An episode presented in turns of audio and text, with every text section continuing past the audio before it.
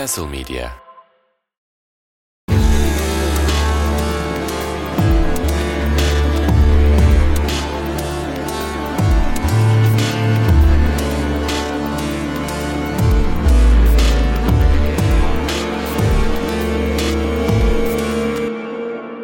Merhabalar, ben Aykut Sezgi Mengi. Konuş Onunla podcast serisine hoş geldiniz.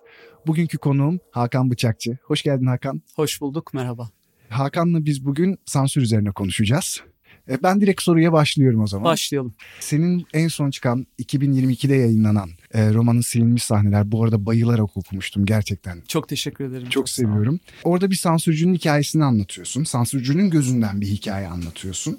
Şeyi düşündüm. İster istemez o romanın araştırma sürecinde sansürle bayağı haşir neşir olmuşsundur.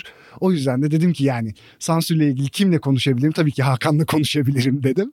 Hoş geldin tekrar. Hoş bulduk, teşekkür ederim. Şunu sormak istiyorum. Sansür yıllardan beri böyle var olan bir şey. Zaman zaman şekil değiştiriyor. Yani bunu kurmacada da görüyoruz, habercilikte de görüyoruz, gerçekle olan ilişkimizde de görüyoruz. Ve insanların bir şekilde olaylarla ilişkilenmesine bir müdahale oluyor burada.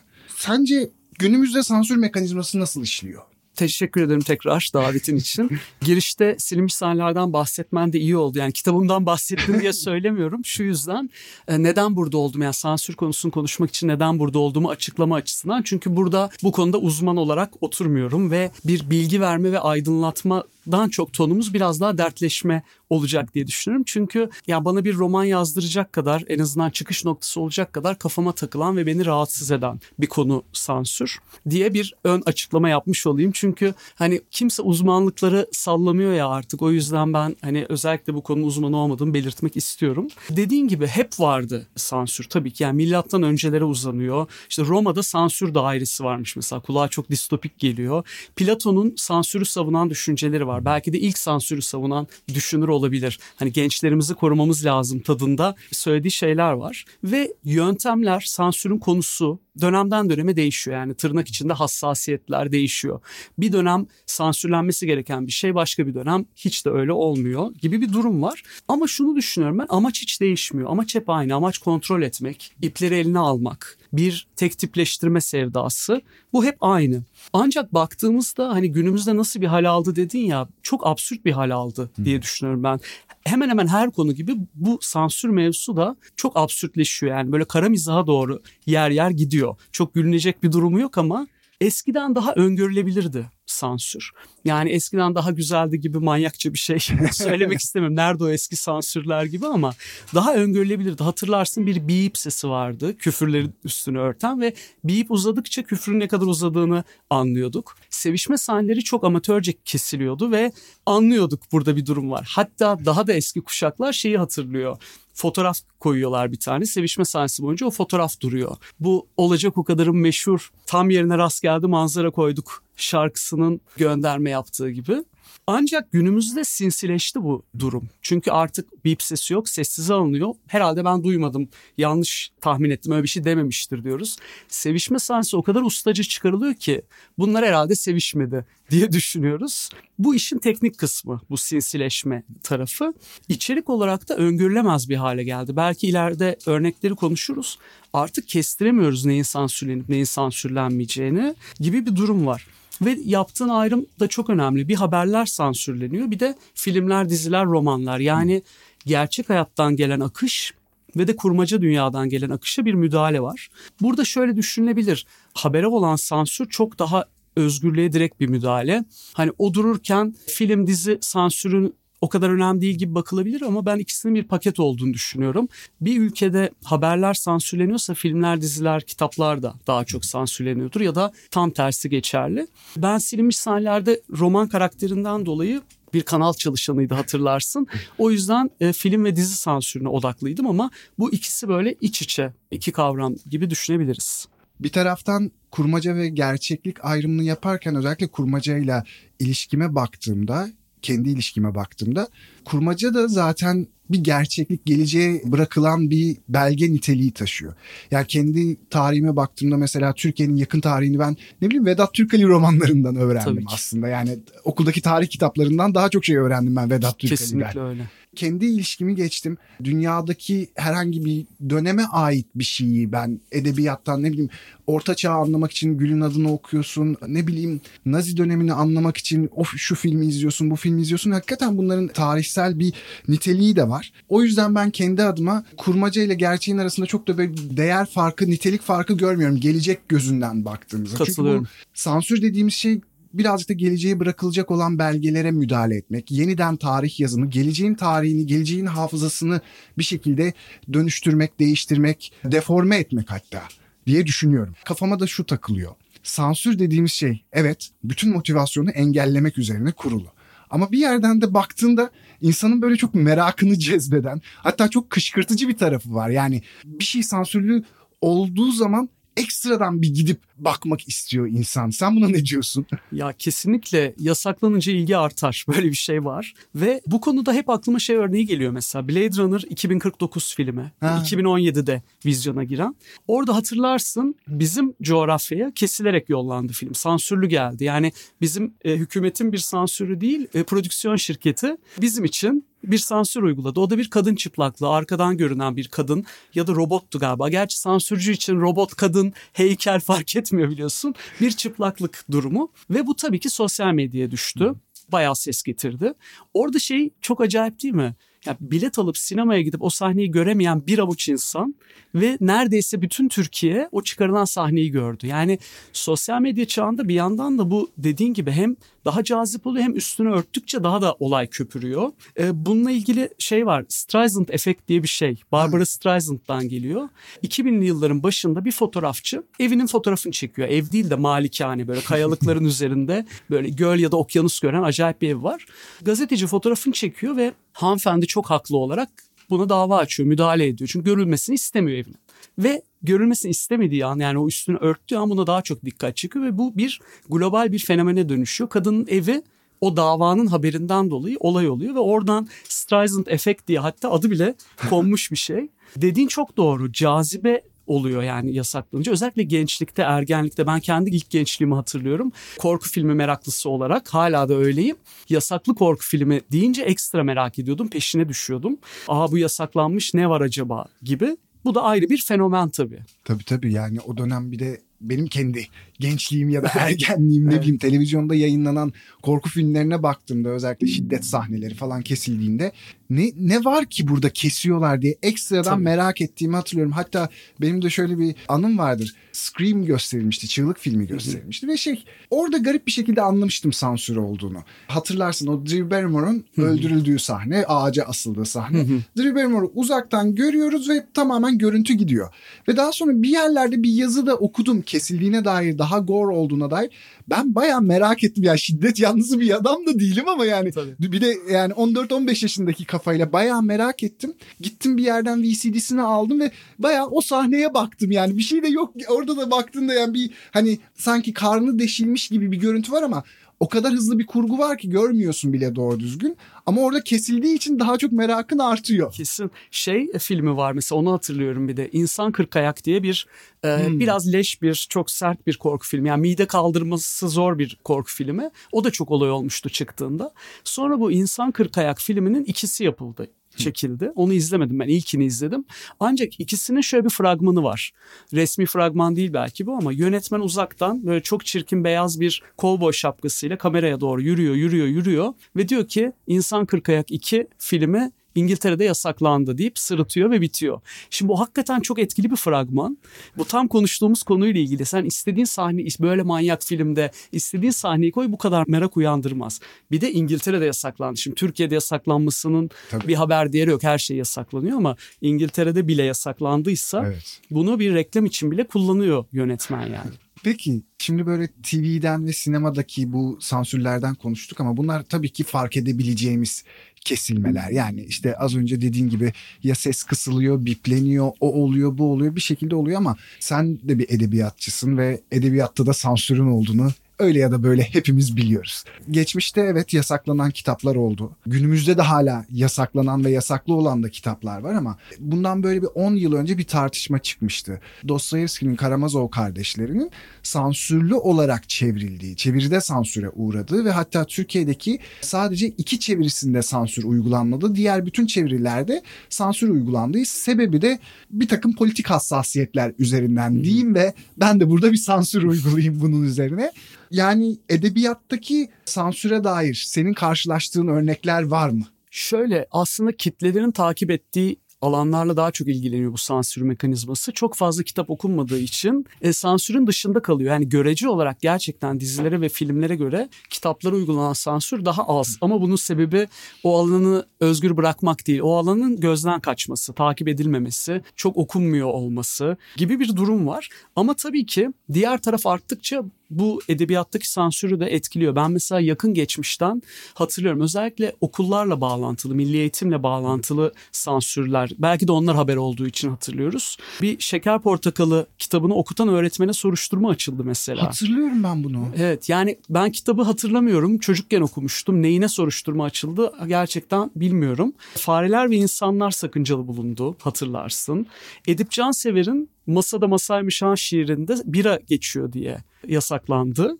Ve de ölüm pornosunun Palanyuk'un Ha. e, çevirmeni gözaltına alındı. Evet. evet E, onu Bunları biliyorum. hatırlıyorum son dönemden.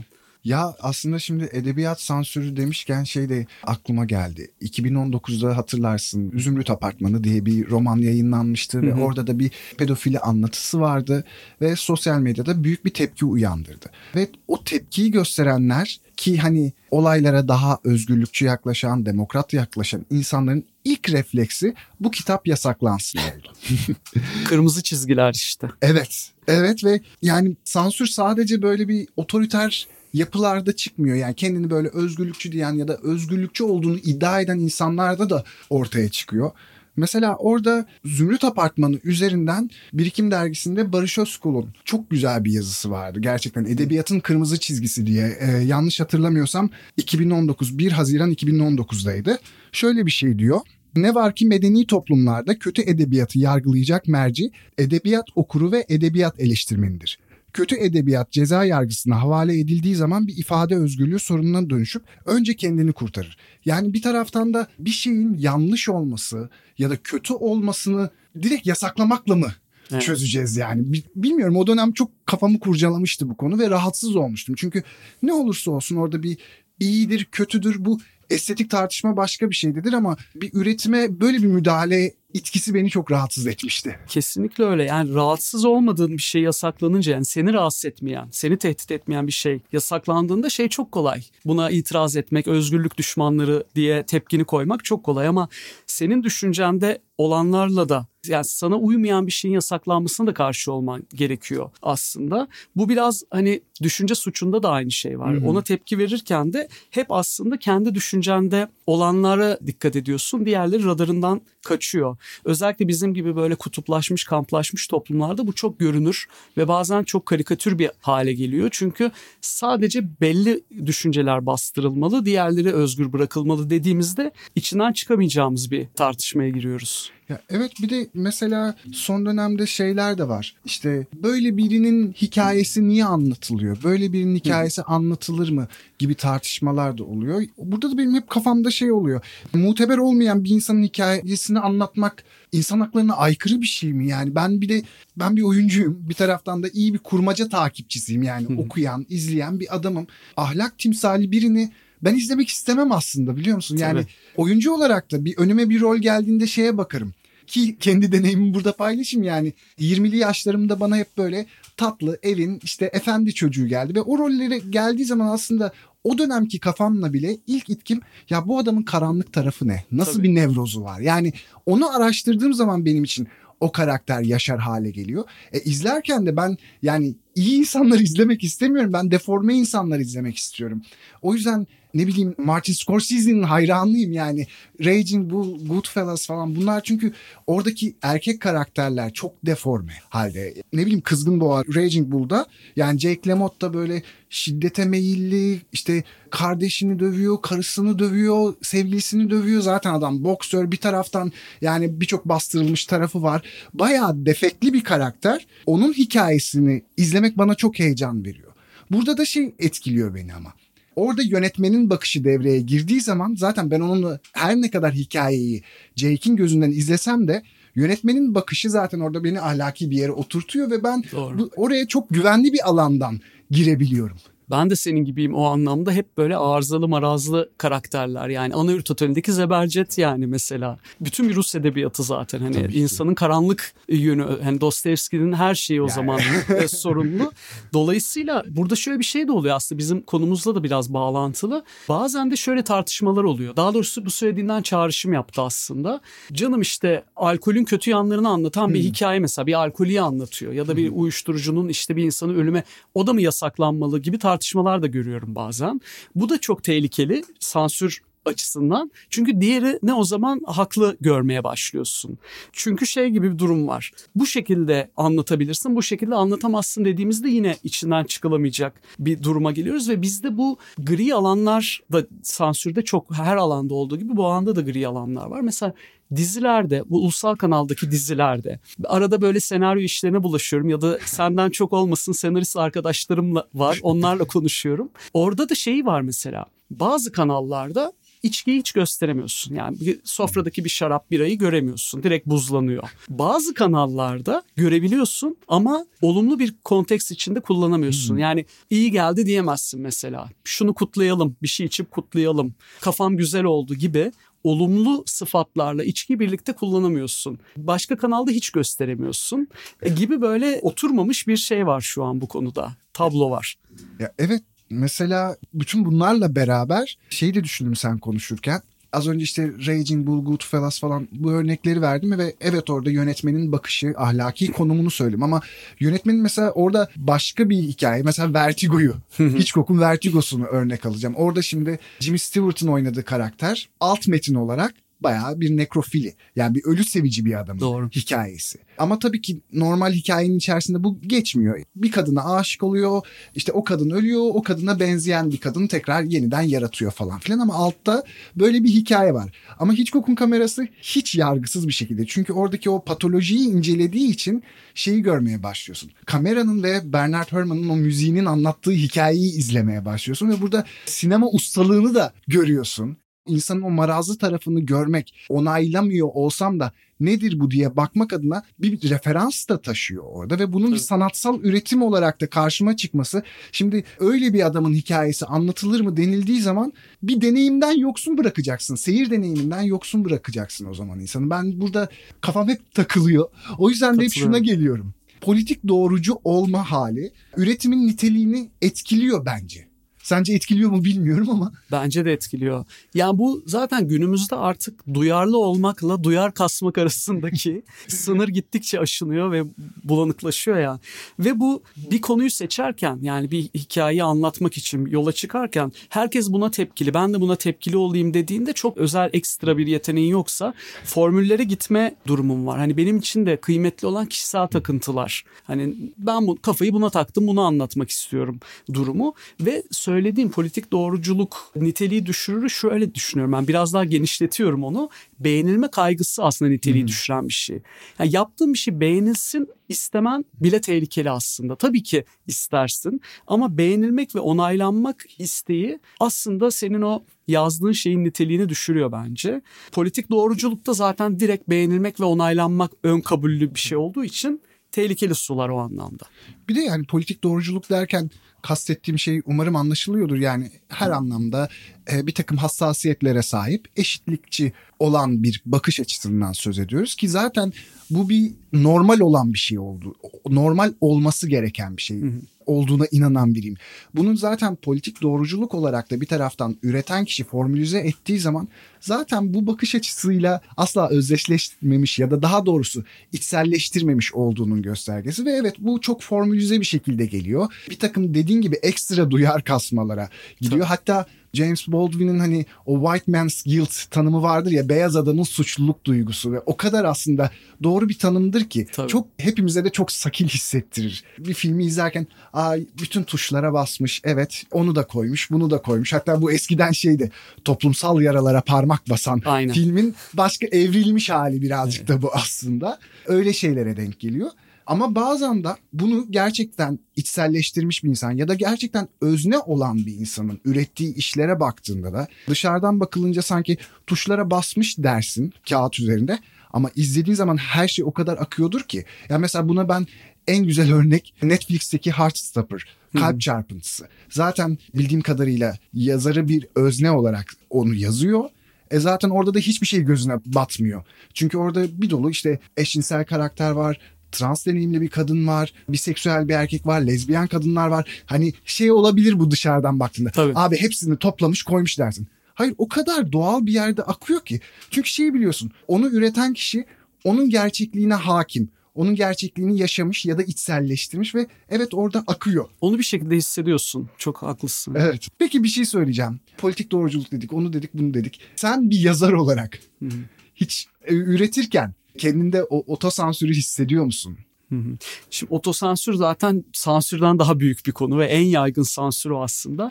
Romanda da karakter sansüre karşı sansür yaptığı için rahatsız ama yavaş yavaş o da bir sansürcüye dönüşüyor. Çünkü bir şey anlatırken bile sansür yapıyoruz aslında. Yani öğlen ne yediğini anlatırken bile sansürleme ihtimalim var. Dolayısıyla otosansür hele iyice karmaşık bir konu. Ben bilinç düzeyinde yazarken çok fazla bu otosansürü yapmıyorum ama bu da şey değil. Böyle kaçamak bir cevap veriyorum gibi geliyor. Çok cesur olduğumdan, gözü kara olduğumdan değil. Fantastik türlere gönül verdiğim, biraz dolaylı anlatımlar, metaforlar üzerinden bir şeyleri anlatmayı sevdiğim için sansüre takılmıyor bunlar. Aslında aynı konuyu daha direkt anlatsam başımı belaya sokabilecek bir konu. Bunun sayısız örneği var yani sinema ve edebiyat tarihinde. Fantastik türün böyle bir gücü var gerçekten. Burada ben hani bunu yazarsam hmm, olmaz o yüzden ben bunu en iyisi böyle bir metafor üzerinden anlatayım diye düşünmüyorum. Zaten öyle anlatmayı daha çok seviyorum. Daha böyle minimal anlatımlar. Mesela şiddet sahnelerini vesaire de çok doğrudan anlatmayı sevmiyorum estetik olarak. E, bu da bana otosansür yapmaktan kurtarıyor. Yani Danimarka'da olsam da böyle yazardım gibi bir durum var. Bu hakikaten fantastik türlerin burada böyle bir gözden kaçma gücü var. Evet. Sansürü çoğunlukla kurmacalar üzerinden konuştuk. Evet haberden de bahsettik ama çok üzerine gitmedik. Şimdi birazcık haber kısmına girelim diyorum. Tamam. Yıllardır aslında böyle habercilikte zaten hep bir sansürlü bir şekilde geliyordu. Yani eksik bilgiyle geliyordu, değiştirilmiş bir şekilde geliyordu ki zaten resmi tarih yazımı da böyle bir şey. Burada benzer deformasyonlar var. Ama sosyal medya ile birlikte özellikle bir dönem, bir süre küçük bir özgürlük yaşadık. Yani habere o anda ulaşma halini yaşadık. Daha sonra da hatta şimdi de bir sansür yasası devreye girdi. Sence bu sansür yasasının bizlerdeki etkisi ne olacak? Keza şunu da söylemek istiyorum. Yani okuyorum o sansür yasasını. Gerçekten tam da bir şey anlayamıyorum. Çünkü daha önceki yaptırımlardan ne farkı var tam da bilmiyorum. Kesin öyle ya çok karışık. Bence yapanlar da bunu hazırlayanlar da tam bilmiyor. Çünkü şu an öyle mi bilmiyorum ama ilk çıktığında biraz ben de bakıp araştırmıştım. Şeyi hatırlıyorum mesela retweet etmek suç ama beğenmek değil. Ama beğendiğinde de paylaşıyorsun başkalarıyla. Şu an onu değiştirdiler mi bilmiyorum. Burada bir çok net bir kafa karışıklığı var. Alelacele bir korku iklimi yaratmak için ortaya konduğu çok belli zaten ve bu demin konuştuğumuz otosansüre zemin hazırlamak için yapıldığı çok belli ve hep bir kılıflar var ya mesela dezenformasyon deniyor. Zaten post-truth çağında hani her şeyin dezenformasyon olduğu yani post-truth deyince havalı geliyor ama aslında yalan konuşmak ya.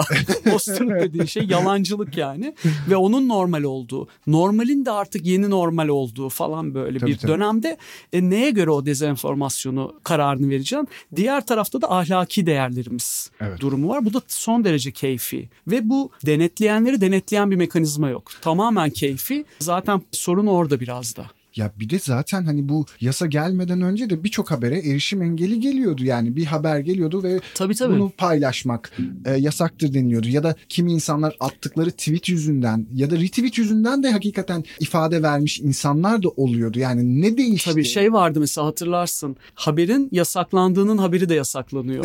Böyle evet, evet, Inception vari bir sansür vardı. evet evet öyle de bir şey vardı. Yani tabii ki şimdi bunu biz sosyal medya kullanıcıları olarak konuşuyoruz ama gazeteciler bundan daha da muzdariptir ve bir, birebir yaşıyorlardır. Tabii onların da şey çizgisi var yani ister istemez bir sansürle bir gazetecilik etiği çizgisi var. Onun ayrımının da karıştığı bir yere Çok doğru. gidiyor bu. Karman çorman bir şey çıkıyor ortaya. Gerçekten ben kendi adıma çözemiyorum, anlayamıyorum. Ne olacak bilmiyorum. Çok doğru yani o etik kaygıdan dolayı paylaşmak istemediğin bir şey yaptığında sanki bir sansür yapıyorsun gibi bir e, aynı kılıfa girme durumu var gerçekten. Peki ben şey söyleyeceğim. Ben mesela kendimde gördüğüm bir şey bu. Özellikle son yıllarda ki sosyal medya kullanımı üzerinden şeyde bunu çok fark etmiştim. Facebook'ta mesela bir ara şey çok çıkıyordu. Geçen yıl bunu paylaşmışsın. 5 yıl önce bunu paylaşmışsın. Tarih çıkıyordu. Hakan gerçekten bu arada onlar nasıl utanıyordum kendimden biliyor musun? Ben neler paylaşmışım dediğim oluyor. Bir taraftan politik olarak da yani şu anda Tukaka dediğim bir yazarın bile yazısını paylaşmışım böyle. Amanın ve durmadan onları nasıl sildim biliyor musun? Tabii. Biri geçmişime gider görür diye sildim. E günümüzde de şimdi bende de şu olmaya başladı. Ya ben şimdi bugün bunu paylaşıyorum ama iki yıl sonra ne olacak acaba diyerekten de bir kendime sansür uygulamaya başladım. Ya oto sansür demeyeyim ama kontrol etmeye başladım. E tabii yaşadığımız iklimden ötürü de başka bir kontrol mekanizmamız daha da var artık sosyal medya kullanımımızda. Böyle bir artık sosyal medyayı ben özgür kullanmıyorum. Sen nasıl kullanıyorsun? Otosansürün var mı? Orada var tabii kesinlikle var. Yani bu aslında sosyal medya yokken de vardı. Kendimizi sunma şeklimiz var yani persona dışarıya yansıttığımız, kendimizin vitrine koyduğumuz versiyonu hiçbir zaman bizi yansıtmıyor zaten. Bu ama sosyal medyadan önce de vardı. Bir beğenilme isteği, onaylanma açlığı ve bitmeyen bir beğenilme onaylanma isteğimiz var. Ve bu kendini sunma şekli de sosyal medyada iyice görünür oluyor. Yani her zaman olduğundan daha zeki, daha güzel, Instagram'sa olduğundan daha güzel, Twitter'sa olduğundan daha zeki, daha duyarlı, e, daha mutlu. Mesela olduğundan daha mutlu görünüyorsun ama bu dediğim gibi şeyin doğasında var. Nasıl söyleyeyim? Mesela evlerdeki fotoğrafları düşünelim. Salonlarda, büfelerde. Orada herkes gülüyordur ama insanlar normalde sürekli gülmüyor ama fotoğraflarda gülüyor. Sosyal medya da biraz öyle. Zaten kendiliğinden otosansürü başka bir şekilde yani politik bir otosansür değil de toplumsal bir otosansürü yanında getiriyor. Hani insanlar şey demeyi çok sever ya ben nasılsam öyleyim, olduğum gibiyim, içim dışım bir. O iş o kadar basit değil yani kimsenin içi dışı bir değil. Hakan şimdi podcastimizin küçük bir segmenti var. Kontraksiyon diye bir bölüm. Burada aslında konuştuğumuz konuların tezatı olan fikirlerden bir kuple sunacağım sana. Harika. Neler diyeceksin? Nasıl tepkiler vereceksin? Çok merak ediyorum. Başlıyorum. 1997 hatırlarsın belki Ferzan Özpetek'in Hamam filmi vizyona girmişti ve o dönem hepimiz bir meslek grubuyla tanışmıştık. Türkiye Hamamcılar Odası. Hayatımıza Türkiye Hamamcılar Odası başkanı girmişti ve filmi izleyip filmdeki hamamdaki öpüşme sahnesi üzerinden bizim hamamlarımızda böyle şey olmaz diye bir tepki gösterip filmin yasaklanmasını istemişti. Hayal meyal hatırlıyorum bunu ya evet. Böyle bir şey vardı. Yine ünlü bir insanın verdiği röportajda şöyle bir cümle var. Ben Netflix'te bir dizi izlerken bir anda çok açık bir sahneyle karşılaşmaktan çok çekiniyorum. Sıkılıyorum. Sıkılıyorum. Sıkılıyorum. Çekiniyorum bu arada. Neden çekinirsin? ya şu var ya yani istemezsen izlemezsin. Evet. E, bu atlanıyor ama isteyip izleyememek bizim hani burada tartıştığımız konu.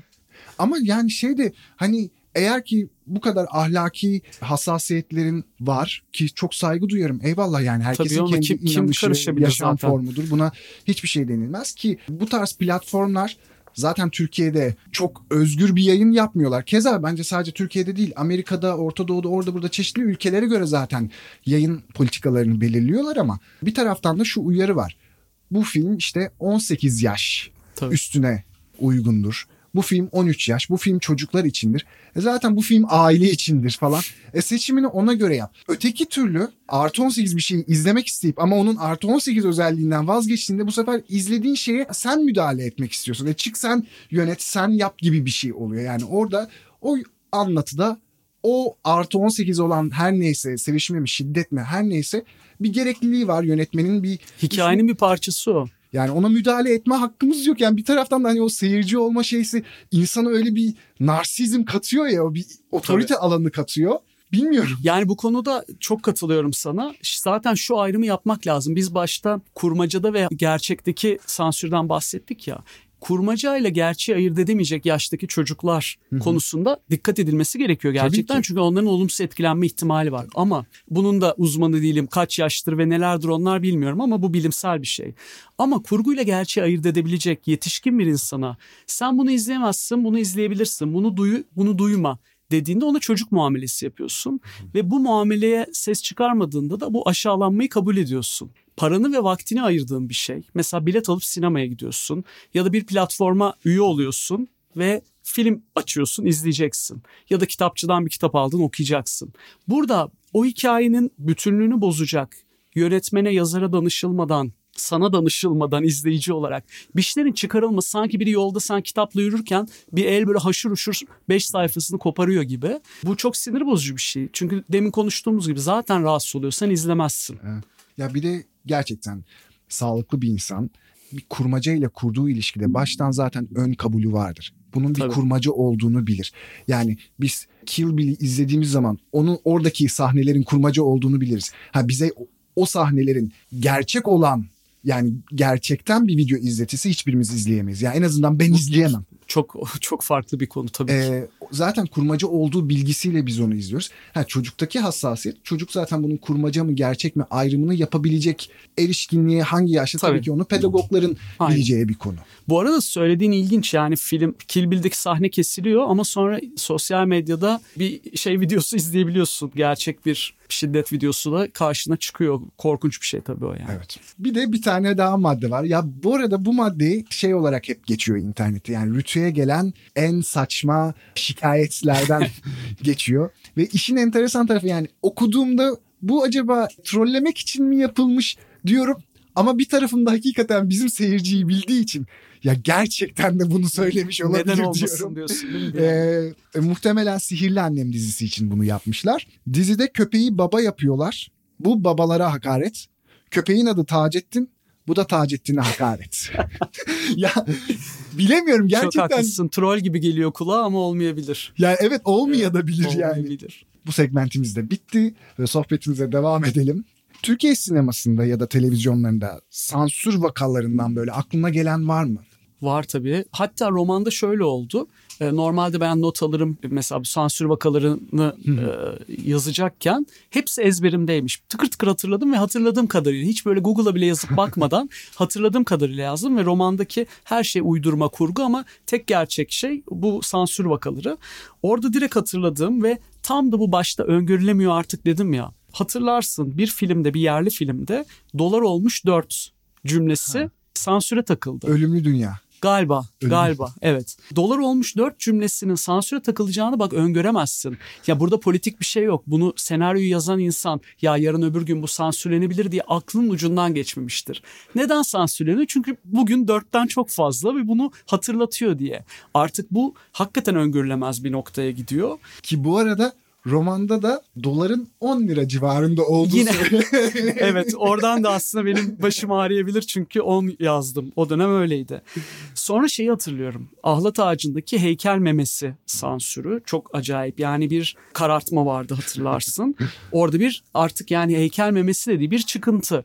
Ve orada romandaki karakter de şey diyordu. O zaman doğadaki çağrışım yapabilecek bütün çıkıntıları, girintileri yok edelim. Yani. Oval Bütün şekilleri. hepsini yok edelim o zaman gibi bir durum. Şeyi hatırlıyorum sonra bir platformda paralı bir platformda Terminator sansürünü hatırlarsın bayağı yakın zamanda. Şimdi Terminator'de herkes biliyordur meşhur makinelerle insanların savaşında makinelerden Terminator geriye dönüp e, Sarah Connor'ı öldürmek ister. Çünkü ileride direnişin, insanların liderini doğuracaktır bu kadın. Ve Kyle isimli bir adam da Sarah Connor'ı korumaya döner ki o da direnişin liderinin doğumunu engel olacak kişiyi engellemek istiyordur. Şimdi manyak gibi niye Terminator'ın konusunu anlatmaya başladım? Şu yüzden bir noktada bu Kyle'la Sarah Connor sevişir bir otelde ya da motelde tam hatırlamıyorum. Bu aa sevişiyorlar diye kesilmiş bir sahne ama o bu öyle bir sevişme değil. Tabii ki her sevişmenin kesilmesine karşıyız da artık bunu kestiğin zaman sen şeyi yok ediyorsun. Aslında o direnişin liderinin babası olduğunu öğrenemiyoruz. Şimdi sen bunu veremeyeceksen bu sevişmeyi, bu hikaye dahil ve hikayenin kalbinde yatan bir şey veremeyeceksen filmi de verme o zaman. Evet. Mesela gay sözcüğü sansürleniyor. Hikayede geçen bir laf o. Yani e, sen o, o sözü çıkaram. AVS'iminde vardı. E, birkaç yerde daha dizilerde falan da vardı diye hatırlıyorum. Altyazı sansürü var bir de ayrı bir fenomen. Tabii, tabii, tabii. Orada gay diyor altyazıda başka bir şey diyor. sen ona tahammülün yoksa o hikayeyi de tahammülün yok demektir. Hem onu yayınlayayım hem onun reytingini alayım reklamını vereyim onun izleyenleri, hayranlarının yakalayayım ama bazı işime gelmeyen sahneleri de çıkarayım diyemezsin. Hepsi hikaye dahil çünkü. Ya benim aklıma Türkiye sinema tarihinden gerçekten unutamayacağım bir örnektir bu. Metin Erksan'ın Karanlık Dünya filmi, Aşık Veysel hikayesi. Hı hı. O dönem iktidarda Demokrat Parti var. Filmi şu sebepten ötürü kesiyorlar. Başaklarının boyunu sansür kurulu beğenmiyor. Çünkü Türk ziraatini kötülüyormuş. Evet. Bu arada çok acayipmiş bunu duymamıştım. Geçmişe baktığımızda hani e, onu dedim ya geçmişi temize çekmek asla istemem. Hı-hı. Zaten nostalji dediğinde sansürlü geçmiştir aslında. Eskiden biliyorsun Kültür ve Turizm değil İçişleri Bakanlığı'na bağlıydı evet. sansür. Kaç yılında değişti hatırlamıyorum. O zaman Türklüğü ve Türkleri kötü göstermek diye bir şey var ve her şeyi atıyorlar, her şeyi yasaklıyorlar. Tabii, Çünkü tam demin konuştuğumuz konu yani bir insanın marazlarını gösterdiğinde Türk'ü kötü göstermiş olma şeyine giriyor, paketine giriyor. Tabii. Şey var mesela Atıf Yılmaz'ın bir filminde e, Mussolini heykeli var diye yasaklanıyor film. Hıçkırık filmi. Ha hıçkırık. Hıçkırık Mussolini İtalya'da çekilmiş. Arkada Mussolini heykeli var. Bugün mesela Mussolini heykelinin etrafında 360 derece dönebilirsin. Hiç sorun olmaz ama heykelin memesi bugün de sorun oluyor. Yani Tabii. Mussolini heykeli serbest ama memesi yasak bugün gibi. İşte o başta konuştuğumuz dönemden döneme değişiyor.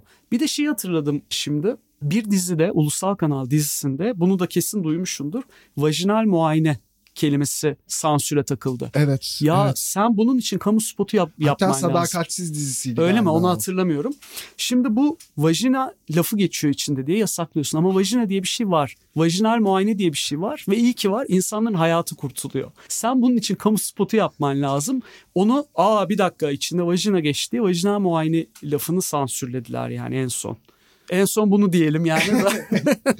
Daha neler göreceğiz. Da, yani zaten bu anlamda saymakla bitmez. Yani evet. şu an sen bunları anlatırken kafamdan neler neler geçti sana anlatamam yani. o yüzden sabaha kadar da konuşuruz. Ben diğer soruma geçeyim. Tamam. Ee, aslında bununla da hafif bağlantılı olabilir. Peki izlerken böyle sansürlü olduğunu fark ettiğin ya da sansürlü bir şeyi deneyimlediğin böyle enteresan bir deneyim oldu mu? Ne kötü sordum. Olsun. Yo yo anladım. Direkt aklıma gelmedi. Ama şöyle bir şey oluyor günümüzde. Artık o kadar çok buna maruz kalıyoruz ki paranoyak olduk. Acaba bir şey var da attılar mı? Belki de yok hikayede. Hani belki zaten oraya atlamış hikayeyi anlatan kişi yönetmen ama biz aslında belki de vardı ben göremedim gibi bir mekanizma da gelişiyor. Ya benim aslında böyle çok ergenliğimden gelen ya muhteşem bir hikayedir. Bu her yerde de anlatırım arkadaş ortamında. Kaç yılıydı? 2002 yılıydı şeyden başlayayım aslında. 90'larda pazar gecesi sineması vardı. İşte orada temel işgüdüyü izlemiştik ve hakikaten hem 90'lardaki o ergen kafasıyla düşün hem filmin biçimi olarak düşün ki 90'ların o sansürsüzlüğünü düşün nasıl şok edici olduğunu Büyük tahmin bir edersin. fenomen de o film geldiği dönem tabii. Ya hem cinsellik anlamında hepimiz şok olmuştuk. Yani televizyonda bunu izliyoruz. Bir taraftan hikaye olarak da yani bir hikaye, hikayesi de var. Her türlü yani Paul Verhoeven amcamın bütün amaçlarına ulaşmıştı o dönem. Tabii. Sağ olsun. 2002'de tekrar yayınla, yayınlanıyor bu film. Ya tabii ki çok sevdiğim de bir film olmuştu. Tekrar izliyorum ve tam seçim dönemiydi. Bu meşhur 2002 seçim dönemiydi. Filmi izliyorum. Sharon Stone'un o meşhur sorgu sahnesi. Bacak bacak üstüne attığı sahne. Bu sansür şeyini hiçbir zaman unutmayacağım. Hep gözümde var olacak. Tam o bacak bacak üstüne attığı anda bir anda bir bant geçiyor. Genç Parti lideri Cem Uzan'dan müjde. İnanılmaz. tam o bantı da tam bacak arasına denk getirmişler ve böyle kapatmışlar. Yani Çok acayip. ama muhteşem de hiçbir şey bu yani. Hakikaten keşke videoya falan kaydetseydim de gösterseydim Ben de isterdim görmek ya. Müthişmiş. O sahne senaryoda yokmuş galiba bu arada. Evet evet. Değil mi? Evet evet ve hatta Sharon Stone 1-2 yıl önce de şey diye katakulliye getirildim Ha, falan diyerek Senaryoda yokmuş. yapmış. Zaten Sharon Stone'a gelene kadar da bir sürü kişi kabul etmiyor rolü. Kıymetini bilmemişler kadının bak. Ben aslında şeyden bahsetmek istiyorum. Mesela sansür mekanizmalarıyla mücadele eden yönetmenlerden bahsetmek istiyorum bir taraftan da. Mücadele etmiş filmlerden bahsetmek istiyorum. Birazcık araştırdığımda az önce de ismini geçirdik. Alfred Hitchcock'un yaptığı oyunlar inanılmaz dahi yani geliyor bana yaptığı şeyler. Amerika'da 1924 ile 66 arasında yürürlükte olan bir Hayes yönetmeliği vardı. Bunun içeriği işte 1922'de kurulmuş MPPDA Motion Pictures Producers and Distributors of America adlı bir kurul ve 1924'te William Harrison Hayes başına geliyor ve orada bir sansür kuralları geliştiriyor ve zaten kurallar bildiğimiz şeyler Tabii. işte cinselliktir, şiddettir, odur budur. Ve Hitchcock'un bunu atlatma biçimleri o kadar hayranlık uyandıran şeyler ki. Mesela Notorious filminde Türkçe'ye Aşktan da Üstün diye çevrildi Galiba, niyeyse. Orada Ingrid Bergman'la Cary Grant'in öpüşme sahnesi var. Ee, ve Hays koduna göre de o öpüşme sahneleri belirli bir süre içerisinde. Ha, öpüş olmalı. ama e, tadında, tadında bırak. Evet. Ve Hitchcock şöyle bir şey yapıyor. O öpüşme sahnesinin arasına durmadan diyalogla öpüşmeyi kesiyor. Yani Çok öpüyorlar, iyi. konuşuyorlar. Tam Hitchcock'un yapacağı bir numara. Yani- Yani, Muhteşem bir şekilde bu kuralı aşıyor ve uzattıkça uzatıyor o sahneyi mesela. Ya da şiddetle ilgili işte kan gösterilmemesi gerekiyor. Hı hı. E Psycho'yu siyah beyaz çekiyor. evet. Yani Tabii daha önceki filmi renkli değil mi? evet, Yani. tabii tabii. Vertigo falan Tabii. renkliydi. On, Tabii, daha Psycho'dan önce, önceydi. aynen. Mesela son dönemde de şey çok hoşuma gitmişti bu arada. Red Jude'un Bad Luck Banging or Looney Porn, Kaçık Porno filminde Amerika'daki Hulya satılıyor ve orada sansürlü gösteriliyor. Çünkü filmin hikayesi şu. Sen izledin İzledim. Evet evet. işte orada bir ya ilkokul ya ortaokul öğretmeni evde amatör bir seks kaseti çekiyor erkek arkadaşıyla birlikte ve bu bir şekilde internette yayılıyor. Okuldaki itibarını zedeliyor. Onunla mücadelesi. Ama çok yani bu kadar basit bir yerden değil. tabii tabii. Çağın ruhuyla ilgili bir yere doğru gidiyor hikaye. Çok eğlenceli, çok Evet. zekice kurulmuş. Bence çok zekice kurulmuş esprilerle dolu bir film. Film işte başındaki o amatör seks e, Onunla başlıyordu evet. onunla başlıyor. Amerika'daki Hulu'da o sahneyi sansürlemelerini istiyor. Red Jude da filmin biçimine uygun bir şekilde olağanüstü bir şey yapıyor. O kadar kiç bir tipografiyle burada o sahnedeki eylemlerin ne olduğunu Ha. yazıyor. Burada kadın şunu yapıyor. Bir taraftan da yanında Hristiyan hassasiyeti para için bunu yapmak zorundaydık. Bu yazılar çıkıyor. Şimdi sansürle mücadele biçimi olarak baktığımda Tabii, da çok iyi. böyle çok hoşuma gitti yani. Çok zekice geldi. Yapacaksan böyle yaparım Evet. demiş. Ya bu mücadele biçimlerini konuşunca bizler hem kurmacayı takip eden, okuyan, izleyen hem de üreten insanlar olarak biz nasıl mücadele edeceğiz sence sansürle? Böyle büyük bir soruyu da sorayım.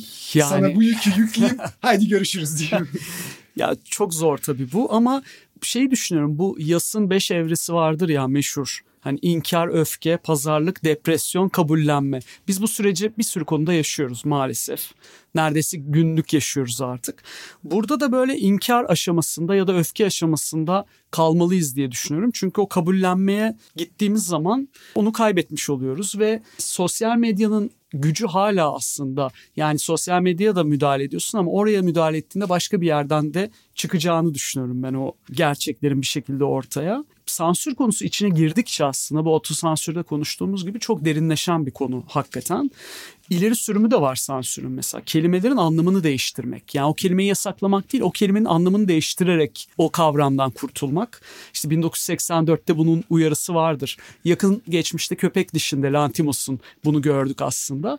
Bu şeyi de hatırlatıyor hakikaten 1984 demişken biz başta şey ayrımını yaptık ya haberlere müdahale filmlere yani gerçek hayata ve kurmacaya. Hatırlarsın 84'ün kahramanı Winston Smith de şeyde çalışır arşiv dairesinde ve geçmişe geçmişe dönük kayıtları düzenler. Yani ne bileyim bir savaş kaybedilmişse kazanılmış gibi yapar onu. Ve durmadan düşman değişirdi o. Değişir ve Julia karakteri de yani sonradan karşısına çıkacak onu etkileyecek kadın da roman dairesi. Orada da şeyler ayrı. Haberlere de ayrı müdahale var, kurmacıya da ayrı. O da romanları değiştiriyor. Bu kelimelerin anlamının değişmesi çok tehlikeli. Ayrıca daha da korkuncu sansürden sansüre gerek kalmayacak bir ortam olması. Bu da biraz cesur yeni dünyaya götürüyor bizi. Yani o kadar artık ilkler ele alınmış ki sansürlemeye gerek yok. Yani özellikle politik konularda gibi durumlar var. Bilmiyorum bu tam bir cevap olmadı ama daha çok endişelerimi paylaşmış oldum aslında. Bunu endişelerden nasıl kurtuluruzun cevabını vereyim derken sanırım. Ya ben birazcık daha aslında optimist baktığım bir tarafı da var bütün bu sürecin. Senin kaygılarının karşısında birazcık daha umutlu olmak istiyorum aslında. Bilmiyorum belki umutlu olmak istediğim için mi umutluyum bilmiyorum ama umutlu olduğum bir şey var. Şöyle ki birçok yerde de bu bahsediliyor. Hiper gerçekçi bir dönemde yaşıyoruz. Yani bu hiper gerçekçilik nedir? Biz artık gerçekle birebir iletişim kuruyoruz. Bizim haberle iletişimimiz artık bir spikerin filtresinden geçmiyor. Biz bir haberi Twitter'da iki dakikalık bir videoda o haberin kendisiyle, o öznenin kendisiyle ilişkilenerek izliyoruz. Gerçek bir yerden izliyoruz. Yahut kurmacalarla olan ilişkilere baktığımızda, örneğin ana akımdaki dizilerde son dönemde en çok karşımıza çıkan şey gerçek yaşamdan uyarlanmıştır. Tabii. Şimdi insanların gerçekten gerçekle ilişkisi böyle ya da bizler true crime belgeselleri izliyoruz. Böyle şeyler var. Bu kadar gerçeklikle beraberken e, sansür de kendini o kadar saklayamadı diye düşünüyorum. Hmm. Yani bu bahsettiğim hani sansür yasası ben sansürüm diye burada duruyor. Eskiden bu şeydi. Gelenek göreneklerimize aykırıydı. Milli birlik beraberliğimize aykırıydı Gençlerin huzur neşriyattan Evet. koruma. İşte çocukların gelişimi vesaire bir takım kılıflara girip etrafta dolaşıyordu ve saklanıyordu. Ama bu kadar gerçekçiliğin içerisinde artık bir kılıfa giremedi ve ben sansürüm diye ortaya çıktı.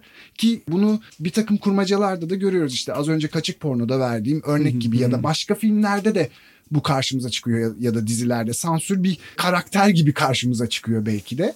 E bu kadar net bir şekilde karşımızdayken artık üreten ya da tüketen insanlar olarak neyle mücadele edeceğimiz net bir şekilde duruyor.